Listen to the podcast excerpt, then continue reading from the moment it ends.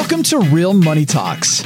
Real strategies from the moneymakers and the world changers that you can use to make millions, keep those millions, multiply your wealth, and build your team. Here's your host, author of five New York Times bestsellers, money expert on Dr. Phil, CNN, CNBC, The Street TV, Fox News, and The View, Loral Langemeier. I'm Loral Langemeier. I'm uh, known as the Millionaire Maker. These whole books here wrote five New York Times. I actually have 42 books. Uh, you only take that run, which honestly, we'll talk about that because, you know, when I took the run, maybe a couple hundred thousand people were publishing. Right now, everybody publishes, everyone's an author. Yep. And the distinction is just like social media is completely different. So I teach people how to make money. I'm self made. I grew up on a farm in Nebraska. No conversation. Think and Grow Rich was my first pivotal book that was like, oh, these are my people. This is a conversation that makes sense to me because the other one didn't. And how did I get on the journey?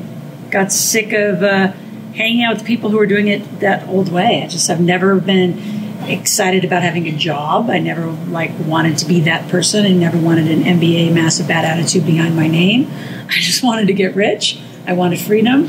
Um, I didn't know what that meant, and I think a lot of people actually don't know what that means and I just kept walking the path. I think uh, determination and knowing the feeling and lifestyle and wanting to buy whatever I want whenever I want was how I wanted to live. I had no I had no path to it, which is probably why I got excited about writing my books and creating a path. There is a path. There is a system. There's a way to do it. There are principles. There are principles. Yeah. Really strong principles. So, in your journey through entrepreneurialism, you had a few different focuses. You started with Rich Dad Poor Dad. You know, I started way back. So first, I started working my way through college. So I was a personal trainer and aerobics instructor because I didn't want to get a job. I got a job for like two minutes. I said this isn't going to work, and I was at the gym all the time anyway.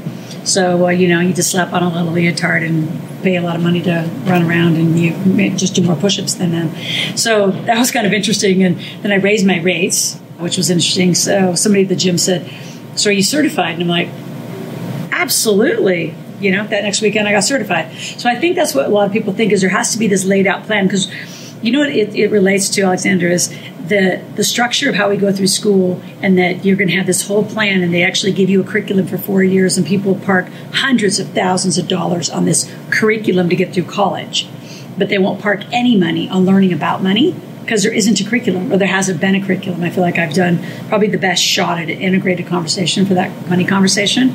But the promise of everybody thinking they're going to know how to do it is never going to happen in entrepreneurialism. And there's just going to be this, you know, jagged journey. And I think part of the principles and discipline is just continue to say yes and figure out who knows how to help you and just keep asking for help and keep that journey. So I didn't know what certification meant, so I went out and got certified, right? And then uh, I got through my degree, which is finance degree, and thought, well, what are my choices? Working at a bank, working at a financial institute, not doing that. So I do what everybody else does that don't want to get a job. I got a master's degree, but in exercise physiology, I thought, well, I'll just change the topic. So I got a master's in exercise physiology and started working with companies again, just making I do MSU, make shit up.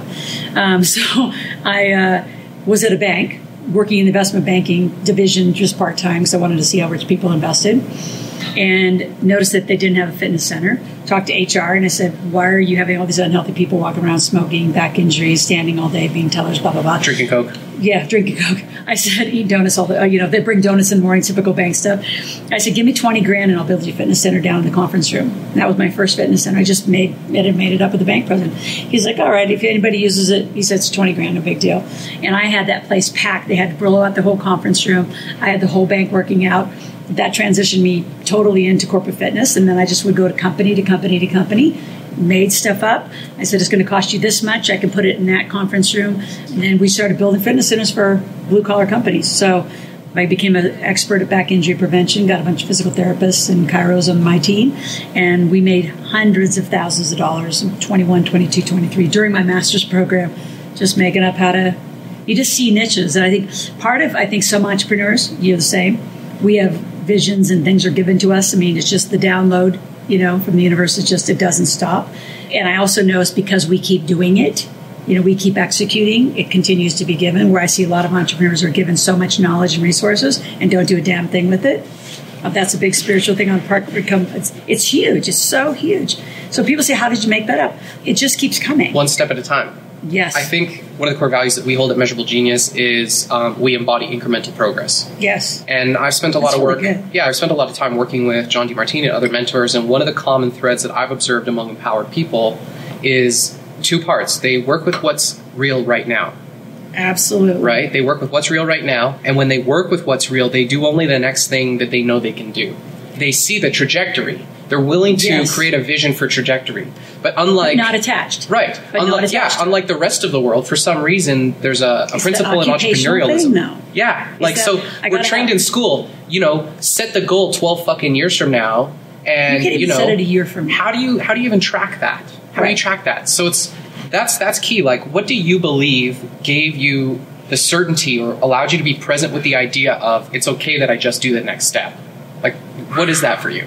Why are you and I able to do that? Why do so many people struggle? All the time. Like they're thinking, I need to be fucking perfect. If I can't have the Tesla, I don't want to buy the Ford. I want that now. The world owes me Ford something. Ford moves you. Right. Starts moving. Just move. Right. You know, I think that part of it. So there's a mission beyond yourself, right? I think we both know that we're contributing, even though we're contributing here and now. I'm going to say the, as uh, Buckminster Fuller said, right, the ripple effect is caused in action beyond what anything we could imagine. It just it occurs. So there's a faith there. Though there's a massive faith. Okay. So d- But it's not that. like faith, like you know the the Catholic and Christian community says, you know, oh God help me. That to me, to me, that's desperation. That's not faith. Okay. that's like you know, pathetic. And not that I don't believe in that. I think that you have to cause what it is you want, and what you want can be tomorrow, which still causes the ripple. Versus that big goal setting. But I think so many people are contaminated by that educational structure of, I need to know my four year curriculum. Can you make me a millionaire in three to five years? I don't know. I don't know how you behave. If you behave properly, you'll get there. yeah. Does your product suck? I don't know. Right, and does it actually do anything for anybody? And are you actually going to get off your ass every morning and do sales calls? Do you actually believe in what you're doing? So, what? God, that's a really good question. What causes me to do it? I just do it. Well, okay. Um, why do you believe in yourself? Because like that, you know, you talk Evidence. faith. Okay. Tell me about that. You started on a farm. Like, what evidence did you have? Oh, I was always extremely successful. So I had parents that pushed the hell out of me, which was interesting because the older two, we were pushed, pushed, pushed, pushed. Very young parents. My parents were teenagers. I said they were babies having babies.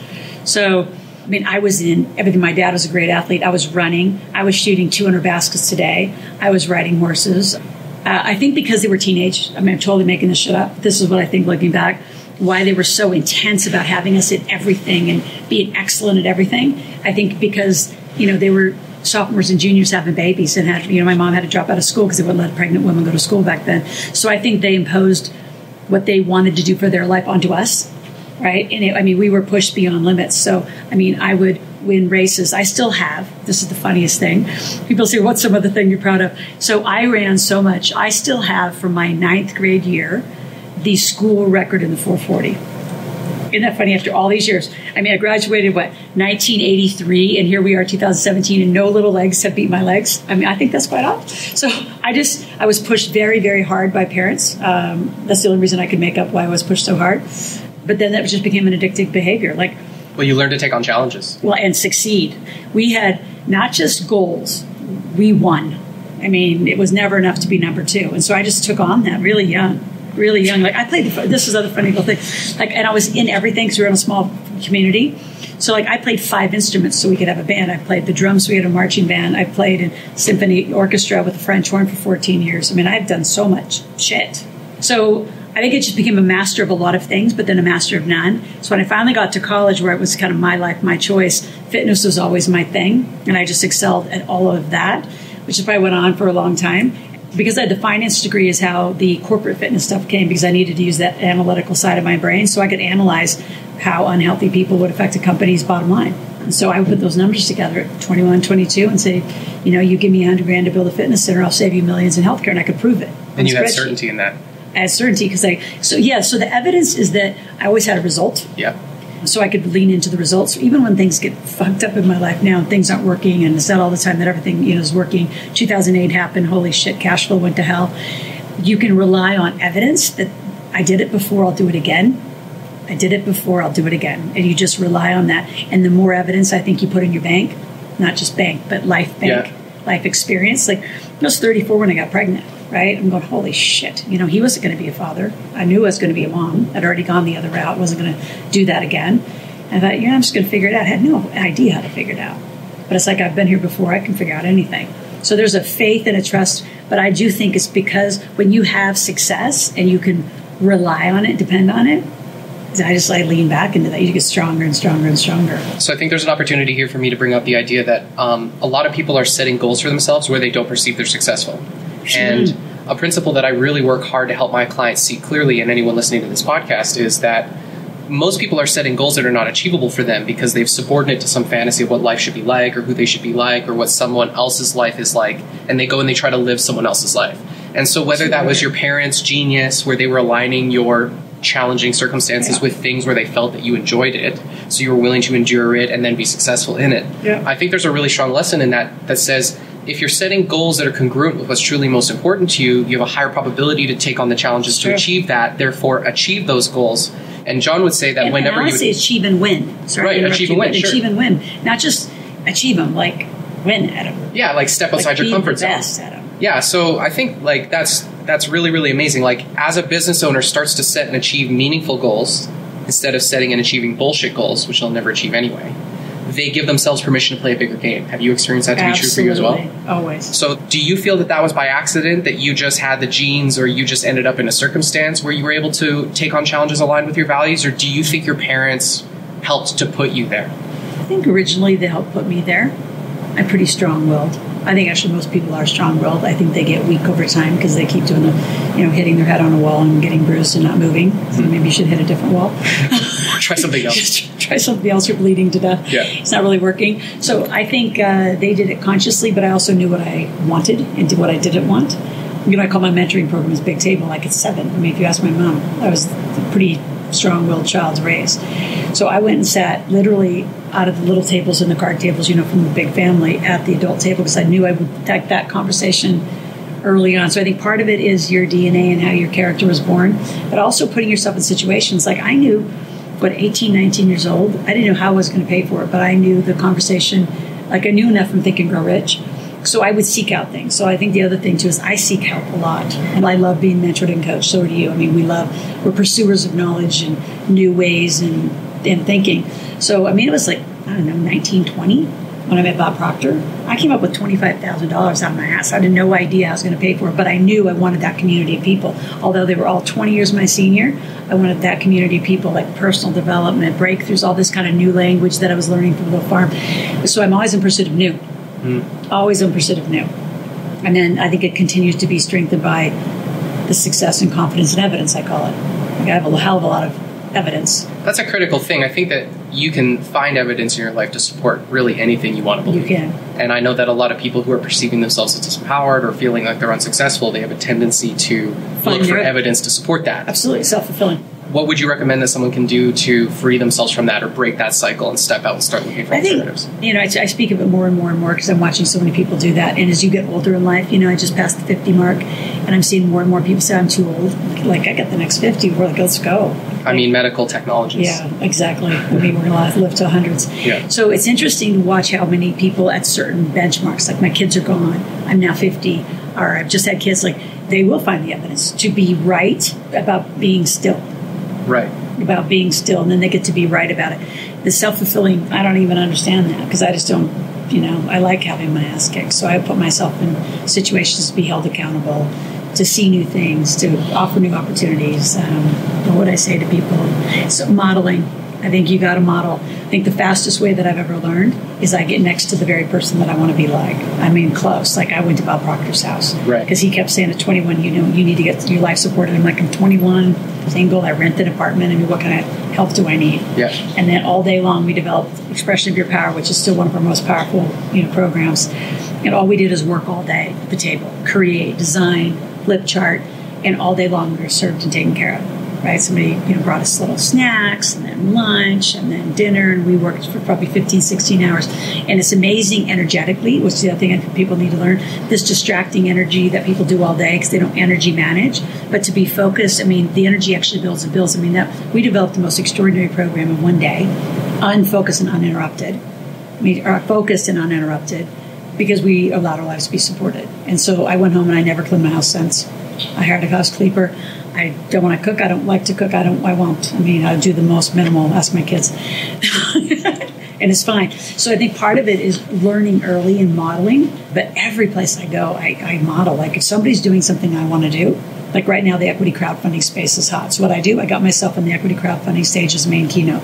I don't know.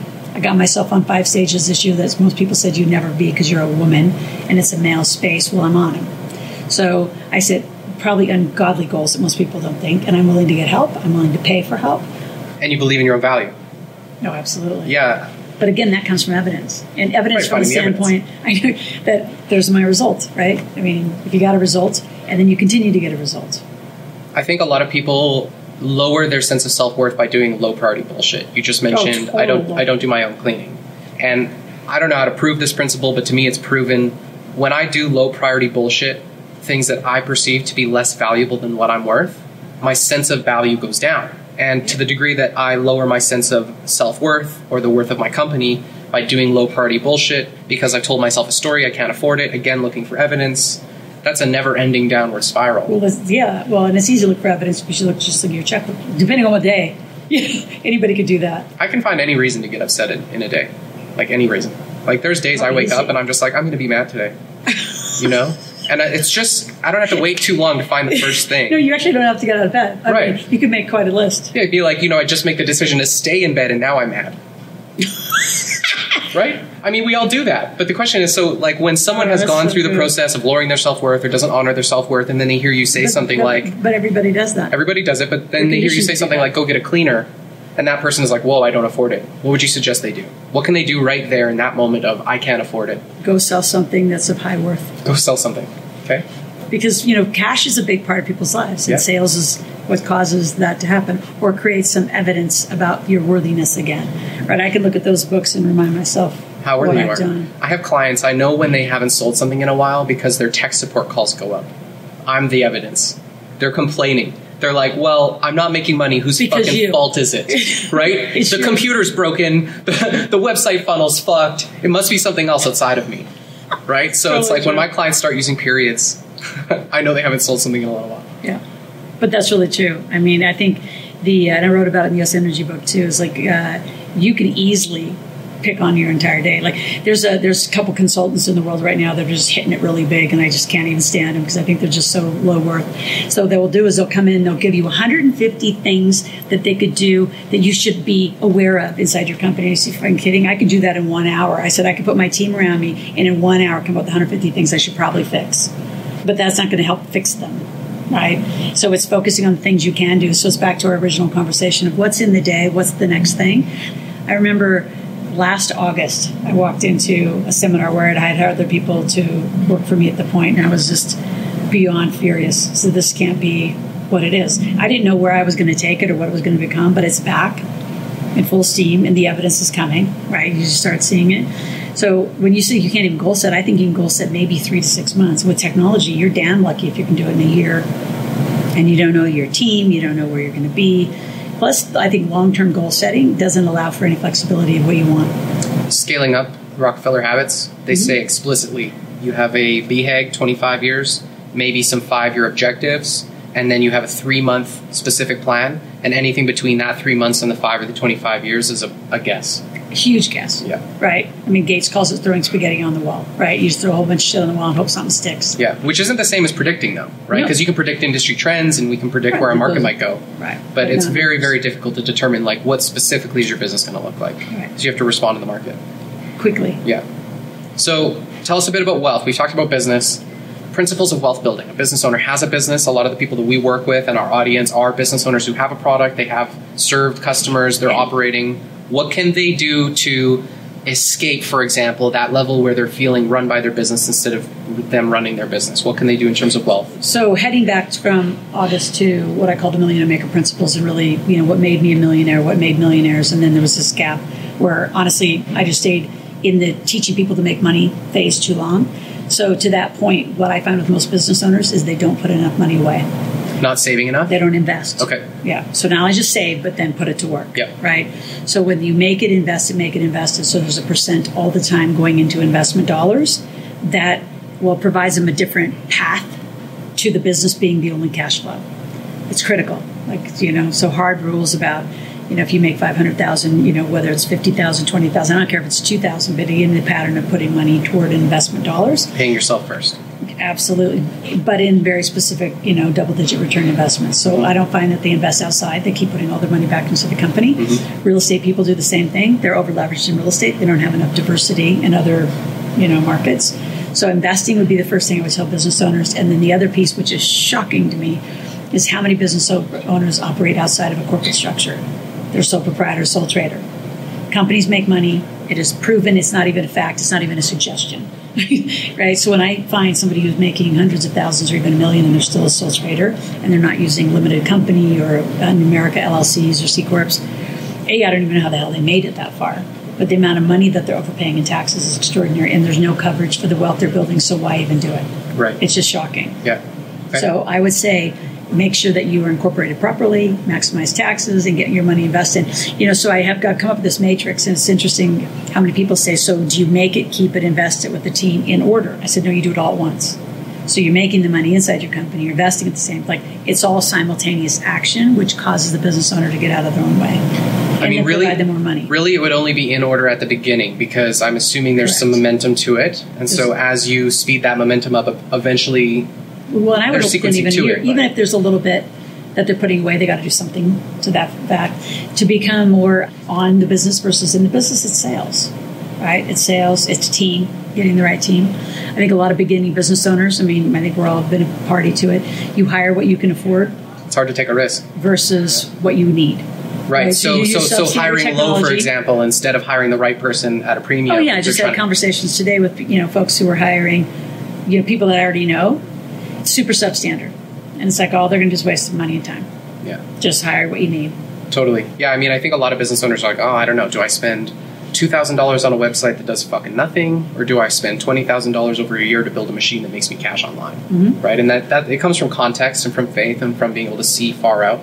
And I think not just believing what you're told either, right? How can a business owner transcend the bullshit in the marketplace? How do they know who to hire, who not to hire? Network, like, but it's network with the people that you want to be like and who've already made it. So you selected There's too much Networking. Yeah. There's too much networking amongst peers.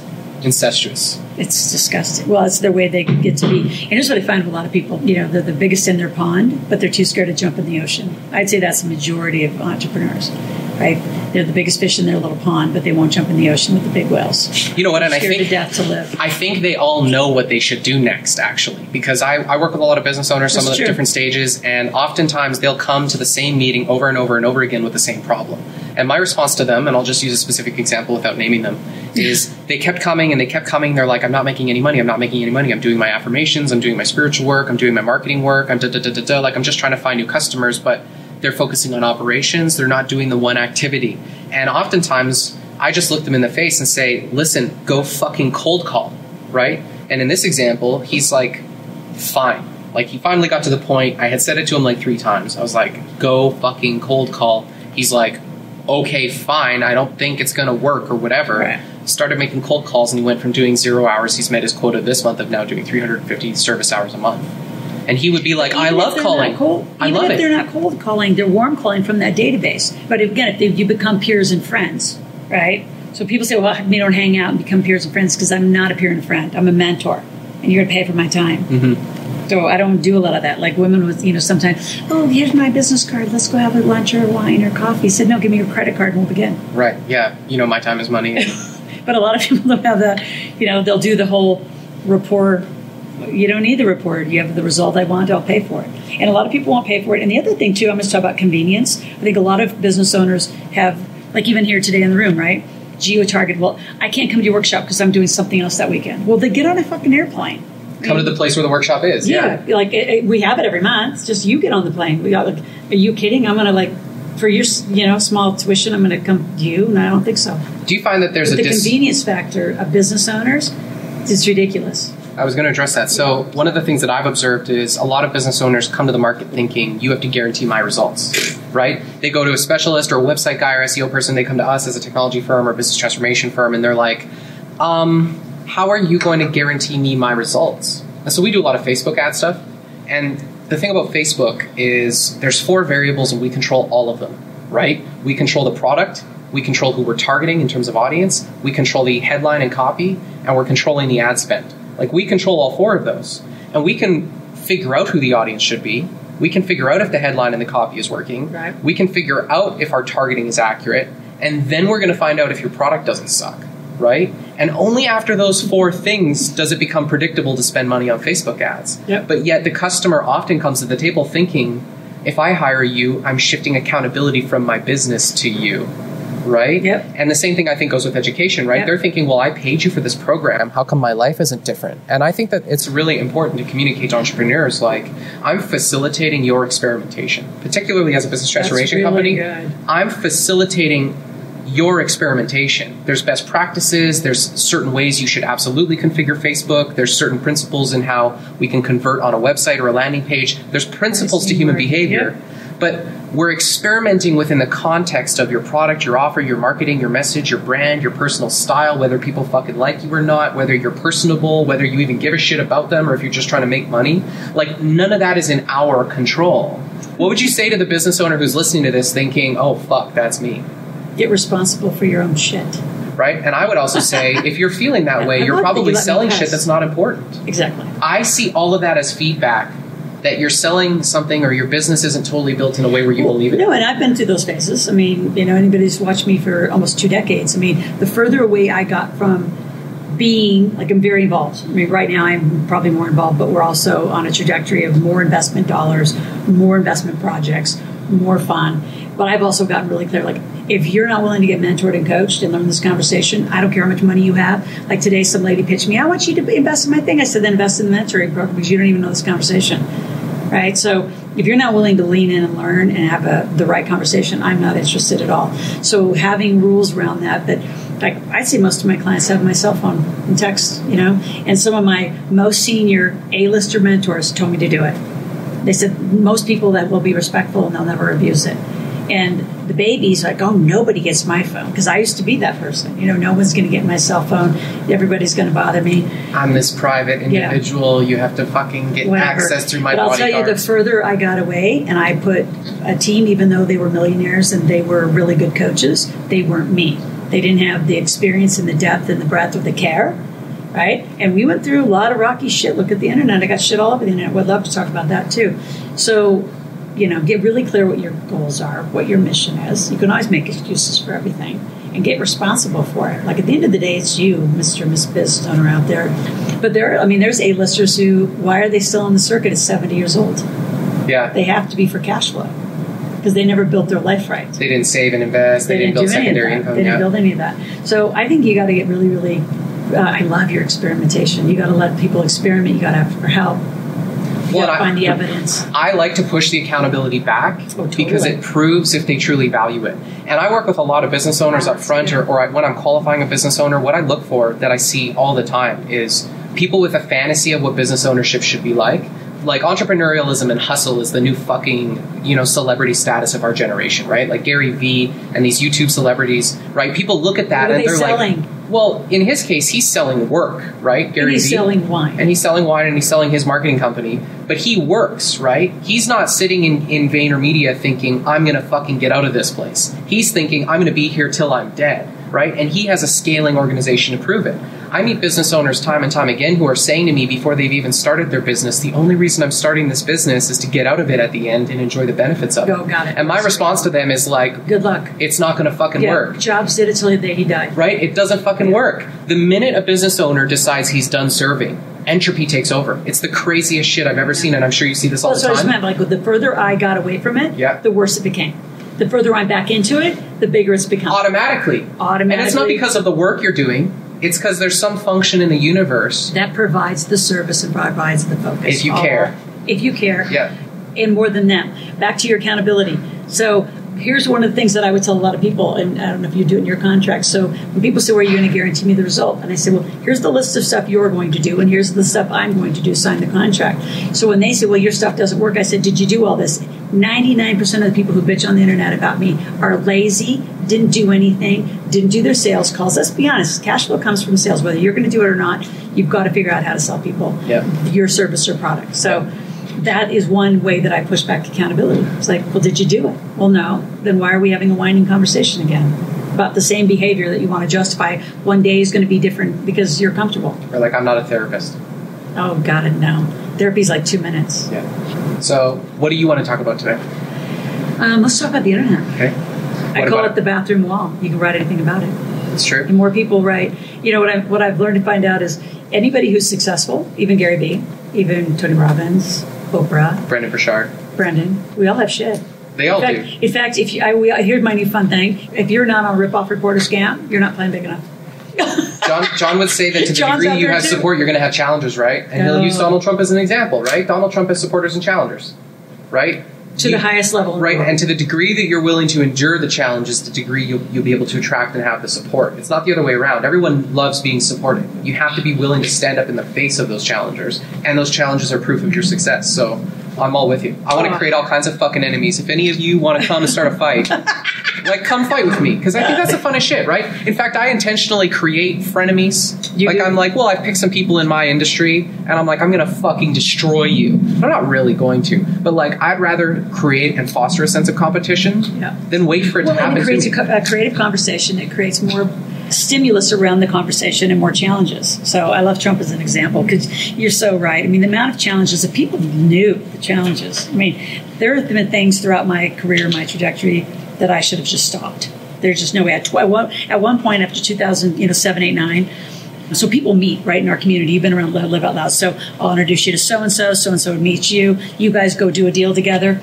That's your fault. It's my fault. So I, I live in lawsuits because I do introductions to people and I teach the conversation money. So and because I have a principle of not being going bankrupt, then I'm the last one standing. So you invest with Susie. Susie screws it up. She goes bankrupt. You have nowhere else to. Well, I'll go to law because she's still standing and I need my money back. And God damn it, the economy went down and you know I should do it. And I'm speaking to several of those people who are big wimps out there, still sitting on their ass whining behind the scenes. I just send little cease and desist. And why don't you grow up and get a life?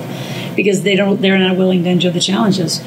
So I mean that's a big one. Or I could have just laid it all down and just hit the B, big B button and said, "Fuck you guys." You know, you guys are irresponsible. I never told you to invest. I wasn't even in the deal. I didn't even take your money, and no one could ever prove it, which is why I've walked from all of it.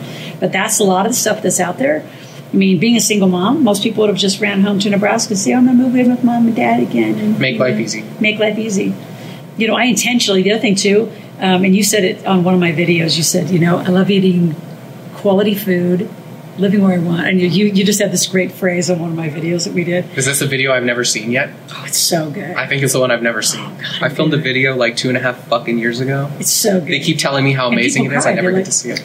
So one of the things I did early, early is I just lived in great places. So when I left Nebraska, like growing up like that, and I was invited to, you know, go on the offshore oil rigs and live in New Orleans. I lived, in the French Quarter. I'm not going to live out in the burbs where it's cheap. I'm not going to live in some stupid apartment. I'm going to live in some cool, eclectic little place. So from then on, and then when I started investing, so I realized, well, you're not going to really invest where you live. So, you know, I do really interesting little markets like Oklahoma and Kansas. So from then, then when I moved to LA, I moved to Manhattan Beach. So I've always lived in like the coolest and expensive places to live. It's just funny that I said that because I haven't really put it together like that. So I invest where I wanted. I lived where, you know, I just wanted to always live. I don't know. What was my point in telling you all that?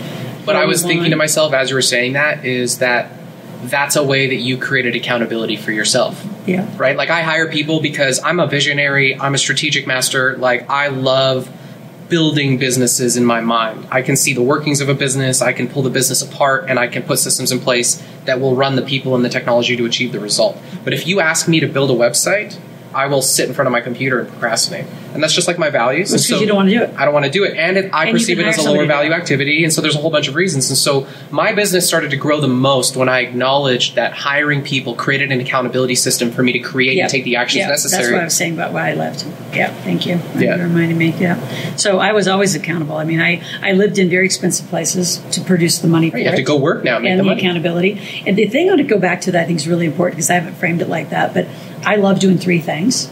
I love teaching, I love marketing, and I love selling. And when I put selling, I put that also in the capital raising. I love raising capital and, you know, being that investor energy and the deal making energy.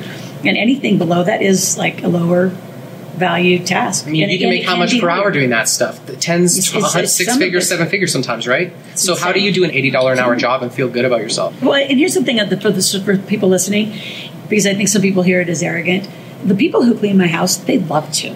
They love that. That's what their business is. It is not. So for them, that is their highest priority activity, right? And it's our priority activity to do what we're doing so we can pay them. Like I don't want to build a website. I don't want to write. I wrote 42 books. I've never typed a day in my life of that. I don't want to do it. Right? Somebody can do it, and you can hire the people to do it. There's a principle that says maximum complexity can only be managed by maximum simplicity.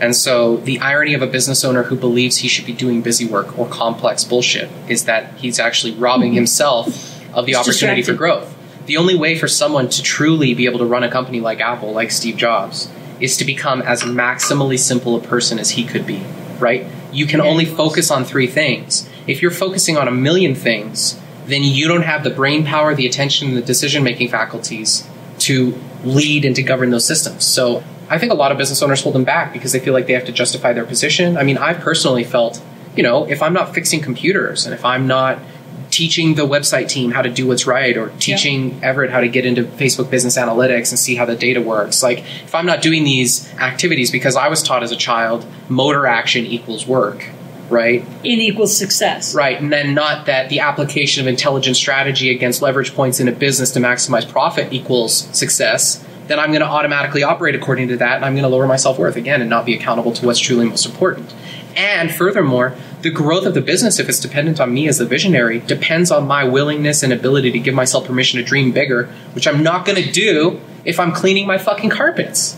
and you have to be available to be with other visionary and other strategic successful business owners mm-hmm. and i think another breakdown the, the lower priority activity is like really that's probably the number one that thing i see people do constantly i get on a coaching call and they're doing they're building their webinar they're writing their book they're doing the shit they don't need to be doing it's all hireable and they're not spending enough time in higher thinking conversations about success and modeling and what what you're doing Yeah. and not enough international either. Like there's too many geo targeted. Like I don't, you know, Can- Canada's a safe little world, but America's not. America's like and travel widens perspective. I mean, traveling simply to have different experiences changes the brain. completely, and to live in different cultures, mm-hmm. like live in them, not just visit them. Yeah, So, if there's one thing you want to communicate to the audience, what would that be? What's the one message you want to make sure that you leave every person that you touch with? trust yourself. Trust yourself. I was going happen. Mine would be give yourself permission. Yeah. Give yourself permission to do something great. Well, it, expect to be held accountable. Expect to be held accountable because you are. Your results are in your bank account. Yeah, and- the feedback's already in your life. So Yeah. it's, it's either, and, I think be responsible for it. Like you created it. Whatever it is, you created it. Mhm. take accountability, set better goals, incremental steps, believe in yourself, No low priority shit. and stop doing low priority shit. I really like the way you language that. No more low priority shit. It's critical. Sit in the front of the bus, not the back. Yeah. Okay. Cool. Thanks You're for awesome. spending some time with me. Thank you.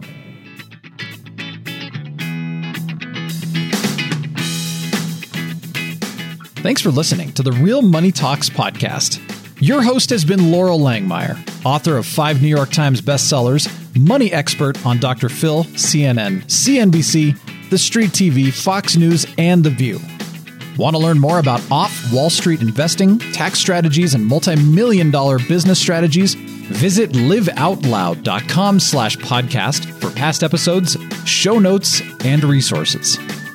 For some special wealth building gifts only for Loral's podcast listeners, visit liveoutloud.com slash podcast gifts. Do you have a burning question for Laurel? Visit askloral.com to submit your question, and it may just be covered on a podcast episode. So stay tuned and be sure to subscribe to get new episodes every week.